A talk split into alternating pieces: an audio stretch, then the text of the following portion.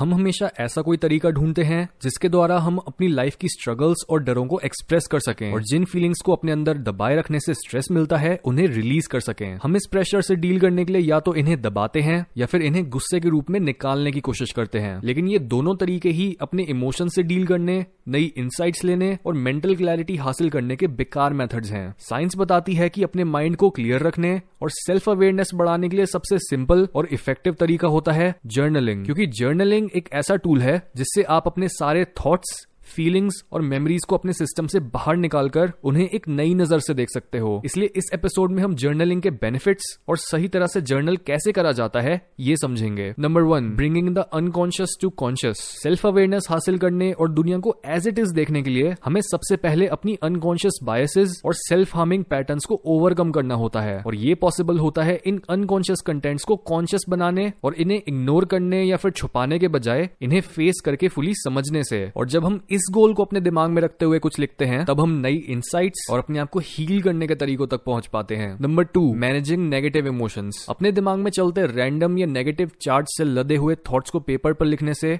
Automatically हम better feel करने लगते हैं। जैसे हमारे ऊपर से कोई बड़ा बोझ उतर गया हो। ये इसलिए होता है क्योंकि नेगेटिव इमोशंस जैसे चिंता या डर यूजुअली हमारे ज़्यादा सोचने और इन ख्यालों को अपने अंदर लंबे समय तक रखने से आते हैं। जिससे जब हम इन थॉट्स को लिखना शुरू करते हैं, तब हम एक इमोशनल रिलीज़ फील करते हैं। American social psychologist James Pennebaker ने अपनी रिसर्च में ये ऑब्ज़र्व करा कि जब भी उनकी स्टडी में पार्टिसिपेंट्स पंद्रह मिनट के लिए तीन से चार दिनों के लिए अपने थॉट्स के बारे में लिखते थे, तब वो शॉर्ट टर्म में तो नेगेटिव फील करते, क्योंकि उन्हें वापस से उन्हीं ख्यालों को फेस करना पड़ रहा था। तब वो शॉर्ट टर्म में तो नेगेटिव फील करते, क्योंकि उन्हें वापस से उन्हीं ख्यालों को फेस करना पड़ रहा था। लेकिन लॉन्ग टर्म में ये चीज़ उन्हें ज़्यादा खुश मेंटली क्लियर और उनमें अपने लाइफ पैथ की अवेयरनेस बढ़ाने में सक्सेसफुल रही। बेनेबेकर इस तरह से अपने इमोशंस और थॉट्स के बारे में लिखने को एक्सप्रेसिव राइटिंग या फिर थेरेप्यूटिक जर्नलिंग बोलते हैं। और जो भी इंसान अभी लॉस्ट मेंटली अनक्लियर या डिप्रेस्ड महसूस कर रहा है, उसे ये मेथड ज़रूर ट्राई करना चाहिए। Number three rewiring the brain यानी जब भी हम जर्नल में कुछ ऐसी चीज़ लिखना शुरू करते हैं, जो हम अपनी लाइफ में ज़्यादा चाहते हैं, जैसे ग्रेटिट्यूड के बारे में लिखना, कि आप किन चीज़ों के लिए अपने आप को खुशकिस्मत समझते हो, या फिर अपने गोल्स के बारे में लिखना तो इस तरह से बार बार इन पॉजिटिव चीज़ों को लिखने से हम अपने सबकॉन्शियस माइंड को रीवायर करने लग जाते हैं, और अपने थॉट्स को अपनी रियलिटी बना पाते हैं। बिना रिपीटेडली अपने ख्यालों को अपने मन से बाहर एक पेपर पर लिखे, हमारे ख्याल बस ख्याल ही बनकर रह जाते हैं। जो चीज़ें हम कर सकते थे वो एक पोटेंशियल इस पोटेंशियल को रियलिटी बनाने के लिए हमें एक ऐसी प्रैक्टिस चाहिए होती है जो इतने सारे आइडियाज़ की धुंध में से सबसे अच्छे आइडिया को चुनने में हमारी मदद कर सके और हमारी कंफ्यूजन बढ़ाने की जगह हमारे डाउट्स को क्लियर कर सके। और इस काम के लिए जर्नलिंग सबसे ज़्यादा इफ़ेक्टिव होता है। नाउ जर्नलिंग की पावर्स और इसके बेनिफिट्स तो हमने समझ लिए लेकिन अब हम बात करते हैं कि जर्नलिंग स्टार्ट कैसे करना है। वेल well, जर्नलिंग का कोई फिक्स्ड मेथड नहीं होता।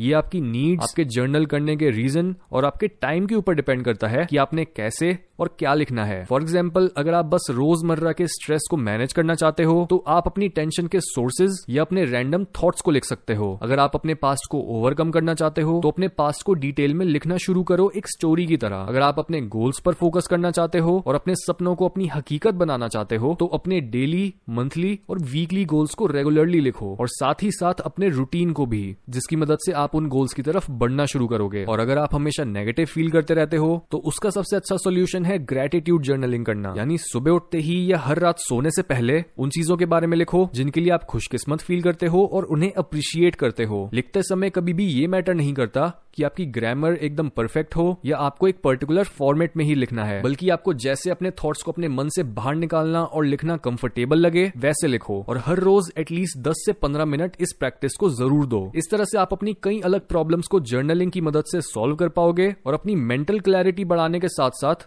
अपने आप को मैक्सिमली ग्रो कर पाओगे।